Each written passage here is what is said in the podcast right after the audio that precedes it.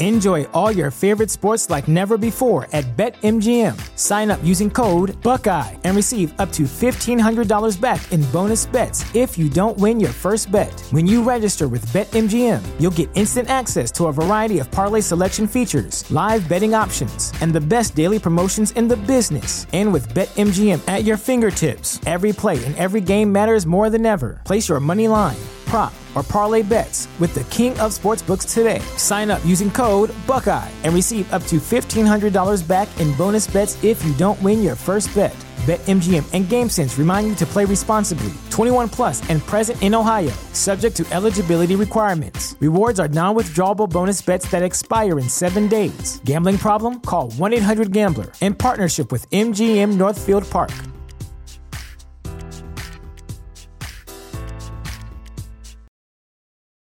The show is brought to you by our generous patrons at patreon.com slash falloutlorecast.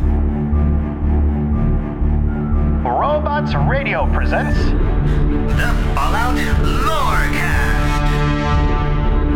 Welcome to the Fallout Lorecast, a place for the Fallout community to come together to explore the boundaries of our knowledge about the world of Fallout.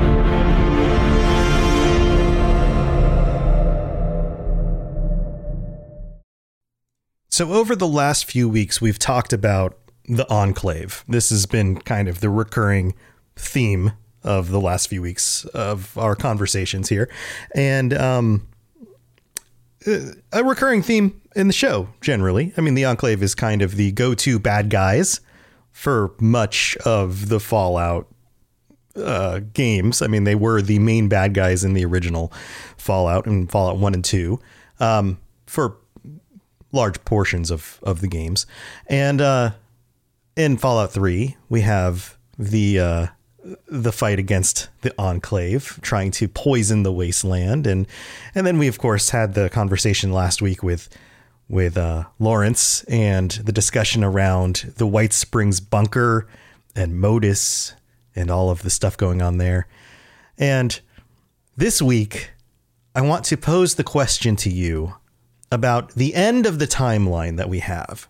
The events of Fallout 3 in New Vegas, the furthest along in the timeline, 2278. What happens with the Enclave after the events of Fallout 3? Now, we know Fallout 4 takes place about a decade after that, but there's very little discussion about the Enclave in Fallout 4. They don't show up. They're not the main protagonists of Fallout 4, um, or antagonist, I guess we should say. So, without much information from Fallout 4 to go on, we really don't have that to cover. But we do have some information to talk about here. So, let's recap a little bit in the events of Fallout 3, we have John Henry Eden, we have the Brotherhood of Steel, we have your character bringing them together in order to stand up against the Enclave and basically taking it to them in every version of the way that game closes out. They are destroyed and they are pushed back to Adams Air Force Base and squashed. So there's nowhere else for them to go. The Enclave in the Capital Wasteland is destroyed. In the events of Fallout 2, the Enclave is operating off of the oil rig, and in the canon version ending, there's many, many versions of the endings of Fallout 2, but in the canon ending, the oil rig is destroyed as well. So the Enclave's operations in the West Coast are brought to an end. So by the 2270s to 78 what's left of the enclave? What what is there left of this organization? For the most part they've been scattered. You might have some semblance of military forces, some individuals who are working underneath the leadership, but, but most of that leadership is gone. The AI, John Henry Eden, who was leading the Enclave is destroyed, as far as we know, unless there's some sort of backup of that AI somewhere, which chances are there isn't, but you never know. I mean, you could write that into the lore somewhere. And the leadership that we are aware of was killed, supposedly. So there are some members that we do know survive because they show up in New Vegas. So here, we're going to go into what we do know about the survivors. So check this out. In Fallout New Vegas, there are six Enclave remnants that show up in the game. And this is a very short time after Fallout 3. The first of whom is Arcade Gannon's father, who was a commanding officer of the Enclave. And we don't know a whole lot about Arcade Gannon's father, but this is mentioned in the game. So that's just the first. Um, the second is Daisy Whitman, who is a pilot in uh, Novac. And Daisy Whitman, this is this is what Daisy sounds like, just as a reminder. I was never happier than when I was in the cockpit. I was able to go just about anywhere and everywhere, limited only by the fuel I could carry. So, in the time of New Vegas in the 2070s, Daisy is much older. She's a she's an older character, and her service for the Enclave was during the time of Fallout 2 in the 2040s. She served on the oil rig as a vertibird pilot. She served 71 missions, according to what we know from Fallout New Vegas. And she only lost one vertibird during uh, a crash at Klamath.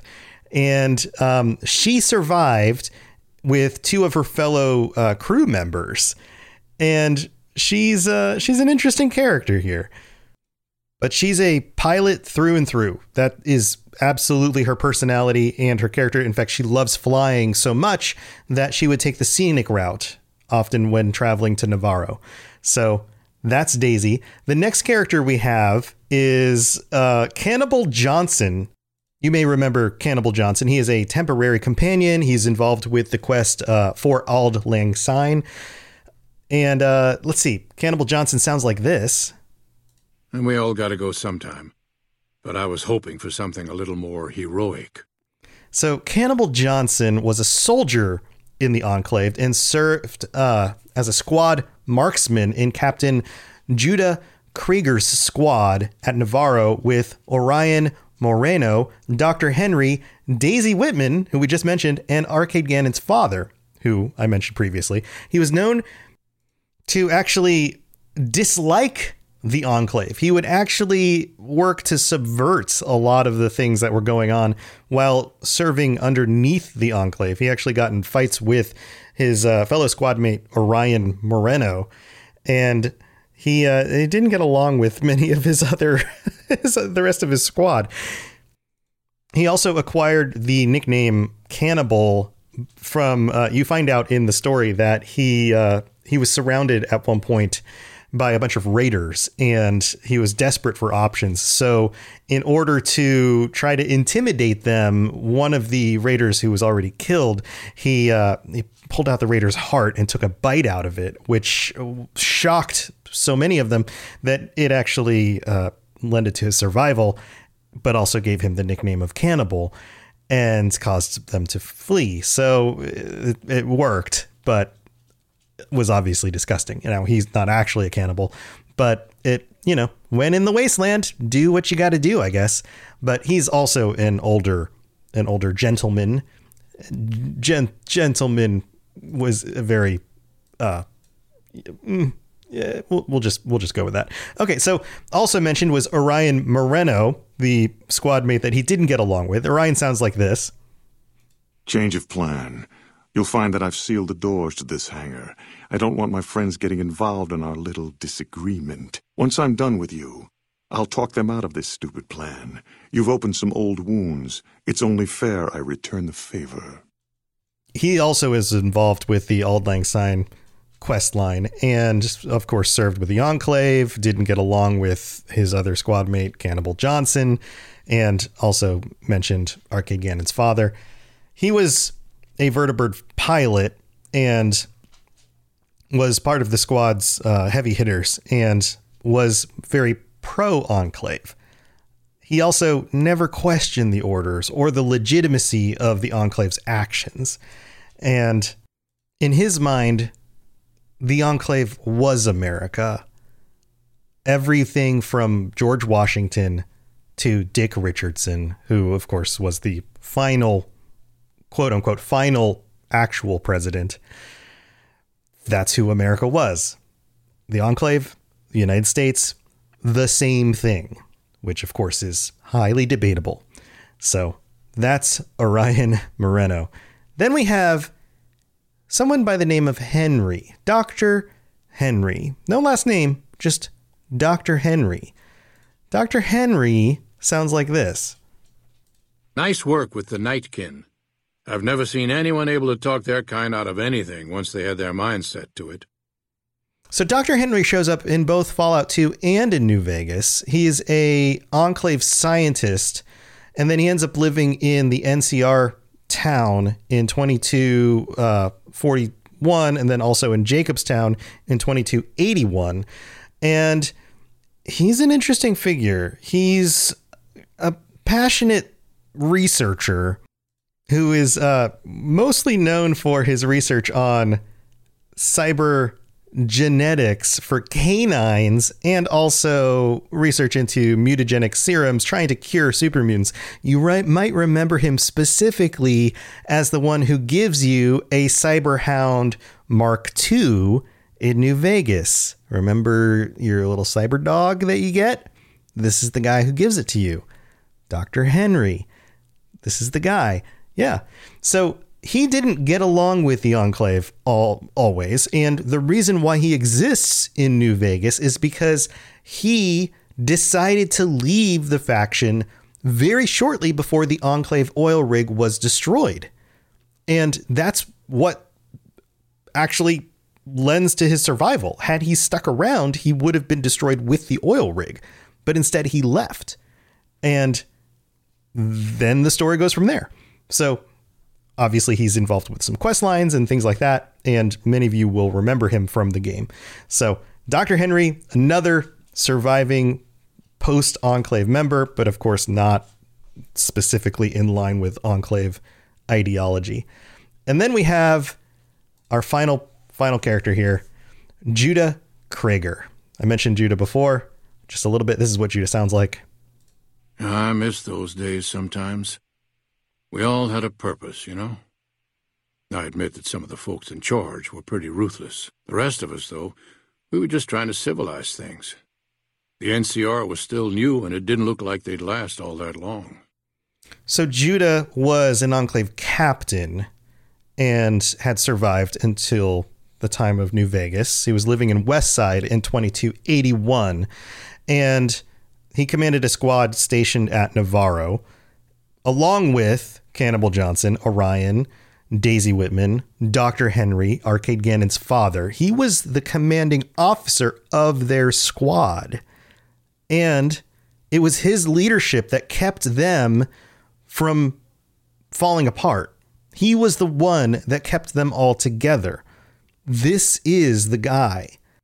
This is the guy that was able to keep all of those people together, even though they didn't necessarily get along, even though some of those people, like Cannibal Johnson, didn't really believe in the Enclave ideology, this is the guy who was able to keep them together during that time. And I find Kreger to be the most interesting of these characters because I think this quote, the quote that I just used here, really hits the nail on the head. And I know that's a that's a trope, but just go with me here the idea that the enclave ideology gave these people purpose during a time in their lives when nothing seemed to have purpose is important. And I think that that is the most important thing and reason as to why all of these people were still working with the Enclave and why some of them were super into it, why some of them were were gung ho and believed in it fully, and why some of them were sticking with it even though they didn't believe. the core to this is that quote. It's because it gave them purpose. And in a world, in a wasteland, in a in a place where nothing makes sense and everything seems like it's falling apart, having purpose is meaningful. And having meaning is powerful. And it, it's a reason to get up every day. And even though, and, and he says it right here, even though the leadership wasn't that great, and even though there were things that they were doing that just didn't always make sense or didn't even jive 100% with their morals, there was still a purpose to it. It still seemed like in the end, they were at least leading to something. It was still better than not having a purpose. And I think that that is the core to why the Enclave is appealing to so many of these people. I think that's also a reason why other factions are so powerful. I think that's why so many people just kind of sign up with whichever faction happens to be the first one they come across. Are you going to sign up with the NCR? Well, they were the first ones who showed up. What about the Brotherhood? Well, maybe they were the first ones that showed up. Oftentimes they don't really give you a choice. What about these raiders? Well, they were the they were the first ones who were here. We were starving. We had to do some terrible stuff, but at least they fed us. You know? And it's interesting. So, this is what we have of these remnants of the enclave in New Vegas. And of course, New Vegas is on the West Coast, so these enclave remnants are older. They come from Fallout 2. We don't have record of capital wasteland remnants crossing the country from the east coast to the west coast for you know, uh, you know, going over to to New Vegas to find a new place to go because that, that doesn't really make sense. We also don't really have much in the way of records of, say, Capital Wasteland remnants of the Enclave going north to Boston. There's not really much there. We have members of the Brotherhood moving north to Boston, but we don't really have people saying like, "Yeah, I used to be an Enclave member," and, and I don't think that they would be very welcome, being as they were kind of you know the losing side. Most definitely, I think enough time has passed on the West Coast for people to say, "Yeah, yeah I served with the Enclave back then," and enough time has passed that I can just kind of say, "Oh yeah, they're not a thing anymore." That's fine, but you have to wonder: Are there any people in the Boston area that used to sign up with the Enclave about 10 years previous and decided to go somewhere else. Nobody really says they were, but then again, a lot of people haven't moved around a whole lot yet. But I do have a theory, and this theory has been floated, that there may be another location that the Enclave might still exist. In fact, there may be two other locations. And I'm going to get to that right after this mid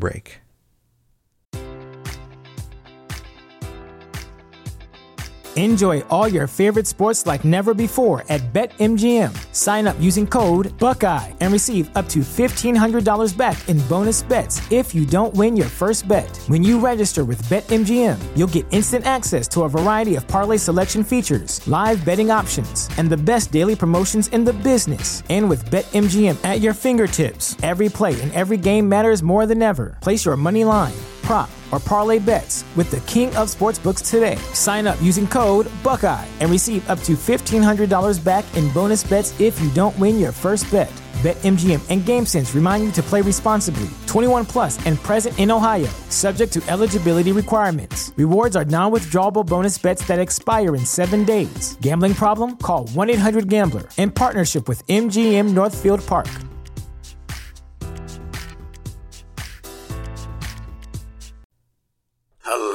Old chap. Good to see another of General Atomics' finest still eager to serve.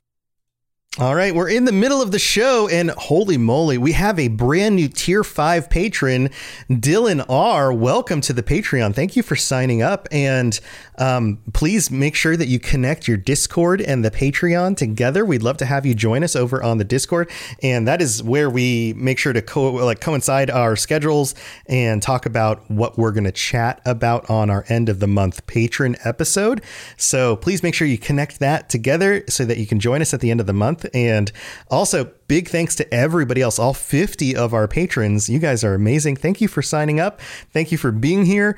And uh, I can't wait to get you your your t-shirts and all that stuff, Dylan. Thank you for being here, and uh, big thanks to everybody else. And if if you've been enjoying the show, if we if we're helping you get through your workday, your commute to work, your workouts, your playing video games while listening to podcasts, whatever it is you're doing out there while listening to this show, then head over to patreon.com slash Fallout Lorecast and check out all the different tiers where you can get ad-free episodes. You can join us on future episodes of the show. You can get t-shirts.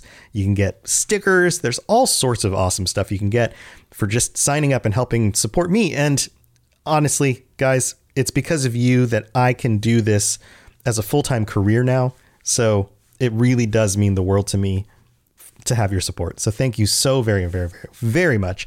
Also, if you'd like to help out in other ways, sharing the show with your friends, leaving a rating and review on Apple Podcasts or a rating on Spotify are also other ways that really help. It drives up our rankings on those platforms. It makes us show up higher in search results. All of that stuff is extremely helpful. And thanks again to all of the support. You guys are absolutely the best. Um, other little note here I have launched the Lord of the Rings Lorecast. If you're into the Lord of the Rings, if you're excited about the Amazon show coming out in the fall, and you want to learn all about the background of the world and all the stuff before that comes out, because that, that show is set in the second era of the world, way before the events of the Lord of the Rings movies and the Hobbit and all that stuff. If you want to get ready for all of that, check out the podcast. I'm starting with the beginning of time and the creation of the world and all of that stuff. So that's available on whatever podcatcher you're listening to this on. And I think you guys might like it. So go check that out. And that's all I'm gonna that's all I'm gonna say for the middle of the show. Let's get back to the rest of my theories about the Enclave. Here we go. If you have any questions about Nuka World, I'd be delighted to answer them. All right. So so some other theories here about where the enclave are and if they're they're going to be sticking around. So we do know that well a few things. Let's talk let's talk meta meta stuff going on. There's some rumors, there's some, some conversation in the video game space that now that Bethesda is owned by Microsoft and now that Microsoft has other companies underneath their umbrella, that there's conversations around a New Vegas 2. Okay. And we do know that Bethesda proper, let's say Bethesda's main studios, aren't going to let somebody else. There's like a 99% chance that they will not let somebody else develop a Fallout 5. We also know that their main game studios, eh, they're wrapping up Starfield, that is launching later this year in November. And they are full steam ahead on development for the next Elder Scrolls game, which is probably going to be about four years, four or five years until that comes out. Then they're most likely going to work on Fallout 5, which is going to be another four or five years. So Fallout 5 is a good 10 years off still because the main studio is going to be working on that, right? But don't despair. New Vegas was developed by Obsidian, right? Obsidian is underneath Microsoft. Uh, Microsoft also owns other studios that are 100% capable of designing a game like New Vegas 2. So, we could get a New Vegas 2 in the next few years. It very well could happen. We could also get other Fallout games designed by other studios under Microsoft's umbrella.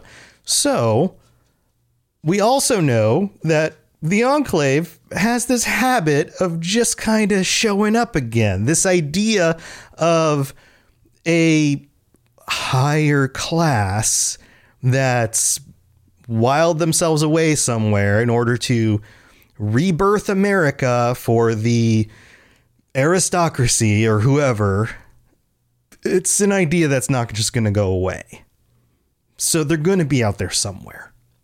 They're not just like this idea isn't just going to disappear. It's going to come back.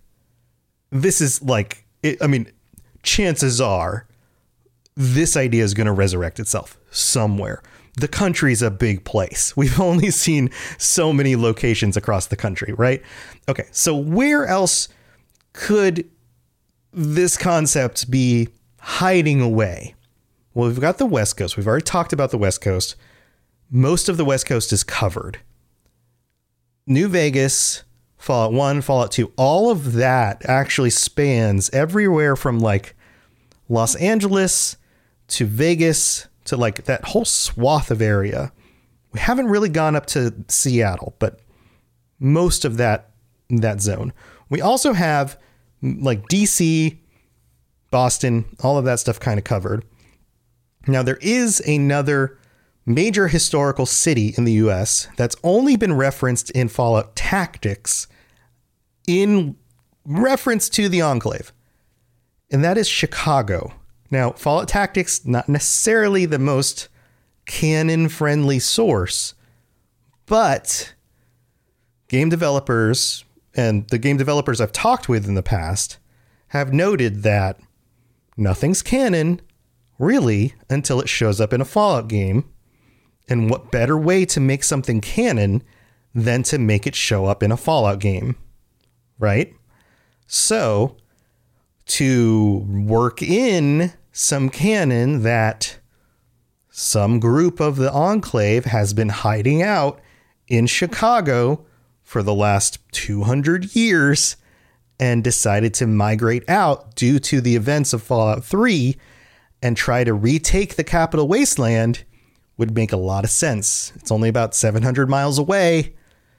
It could totally make sense. The events of Fallout 3, Fallout 4 happen. They decide, you know what? We're not going to stand for the Brotherhood being so powerful. We're going to move back and take over where the origins of the country are. And they're going to come from a place of power, maybe. That could totally make sense. Plus, who knows what's going on in a place like Chicago? Now, you could say eh, it could be any city. You know, it could be somewhere like Florida, like Miami's a large city, or somewhere like Louisiana, right? Like New Orleans, Nolens. Like uh, it could be any of these kinds of places, sure. But Chicago is specifically mentioned in tactics. Now, there is one other option, and it's a good thing that I got my buddy Lawrence to do the previous episode with me because we don't know for sure what happens in the roughly 200 years between the events of Fallout 76 and the events of Fallout 3, Fallout 4, New Vegas in Appalachia. We know that it's not really mentioned much in the later games because it hadn't been written yet. But, but what about White Springs? What about Modus? How powerful are the Enclave remnants later on? Modus, like Lawrence talks about, has your character, has vault dwellers, people who left the vaults, running around and doing missions for him. When you go in the White Springs bunker, there are assaultrons, there are protectrons walking around doing their thing. They are busy. Modus has power still. And yeah, this is only 20 some years after the bombs dropped. A lot can change. But a lot can change. And to machines like that, hiding away for 200 years, is nothing. If they can keep themselves operational, machines that can keep themselves repaired can wait forever. And if they can manipulate a population of humans to follow them, and we've already seen that this is possible in John Henry Eden, then maybe they can come out of the out of the woodwork, out of the shadows of Appalachia in order to retake the Commonwealth or retake the capital wasteland. You never know. There might be enclave hives hives like they're bugs or something but like you know what i'm saying there might be enclave remnants just waiting to come out of appalachia what if that's the reason things have been so quiet there is that it's been quiet on purpose because they've been amassing their strength in a place where there's safety where it's remote where there's the ability to grow food where people can exist. Like imagine 200 years later they've solved the scorched plague they've destroyed the super mutant menace and they haven't told anyone else because they want to keep it to themselves. And they've just been amassing their strength growing their population and getting ready to take on the rest of the quote unquote enclave that they don't think is legitimate. And when they're ready to reconnect to the rest of the wasteland and like like Lawrence and I talked about they disconnected Modus disconnected himself. And let's say he waited 200 years to amass enough power to think that he was ready to reconnect. And when he does he realizes that the brotherhood did his job for him and they're already gone and now they're the only enclave left and they just have the Brotherhood to contend with. That's less to have to worry about. Can you imagine that? Can you imagine armies of Enclave marching out of Appalachia in order to retake the capital wasteland against the Brotherhood? That could totally be a thing. And I don't know, Bethesda, maybe you guys are listening to this podcast, but that seems like a really cool concept. So, who knows? Uh, also, if if that ends up if this ends up becoming a thing, maybe consult me a little bit about that, or maybe just like you know, hey, write me a note and be like, hey, can we use this idea? Because uh, that'd be cool. Um, but tell me what you think. I'd love to hear your thoughts on this. Join me on the Robots Radio Discord. Tell me what you think. If you think this is a cool idea, I think that I mean, yeah, we've got some references to Chicago in Fallout Tactics, but we definitely have some canon references in Fallout 76 to the Enclave that could totally wrap into a Fallout 5 or whatever other Fallout games are coming out. So who knows? I mean, I'm de- I'm designing future stories for you guys. So there you go. But let me know what you think. I want to hear what you specifically think, listeners. I like tell me your thoughts. Tweet at me at robots underscore radio. Join me on my live streams. I'm going to be trying to live stream some more during the days. I had a great live stream yesterday. I was playing Elden Ring with some of the community. You guys are popping in, watching me die to all these crazy monsters and stuff. It was awesome. Uh, but yeah, robots radio everywhere on Twitch, on YouTube, on Facebook. Just come hang out. I'd love to see you guys. And uh, let me know your thoughts. I'd love to talk with you. All right. That's what I got for this week. I will see you guys next week again, or well, you'll hear me next week again. Anyway, until then, uh, try not to fall for any ideologies just because they give you some hope in the future of some sort. And, uh, you know, think for yourself. Uh, there you go. All right. I'll see you next time. Thanks for being here. Bye, everybody.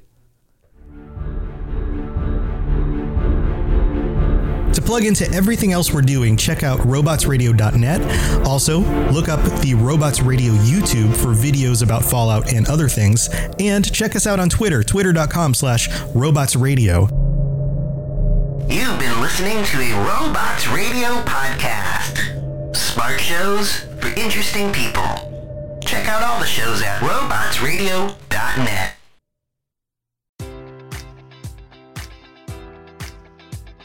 Enjoy all your favorite sports like never before at BetMGM. Sign up using code Buckeye and receive up to $1,500 back in bonus bets if you don't win your first bet. When you register with BetMGM, you'll get instant access to a variety of parlay selection features, live betting options, and the best daily promotions in the business. And with BetMGM at your fingertips, every play and every game matters more than ever. Place your money line prop, or parlay bets with the king of sportsbooks today. Sign up using code Buckeye and receive up to $1,500 back in bonus bets if you don't win your first bet. BetMGM and GameSense remind you to play responsibly. 21 plus and present in Ohio, subject to eligibility requirements. Rewards are non-withdrawable bonus bets that expire in seven days. Gambling problem? Call 1-800-GAMBLER in partnership with MGM Northfield Park.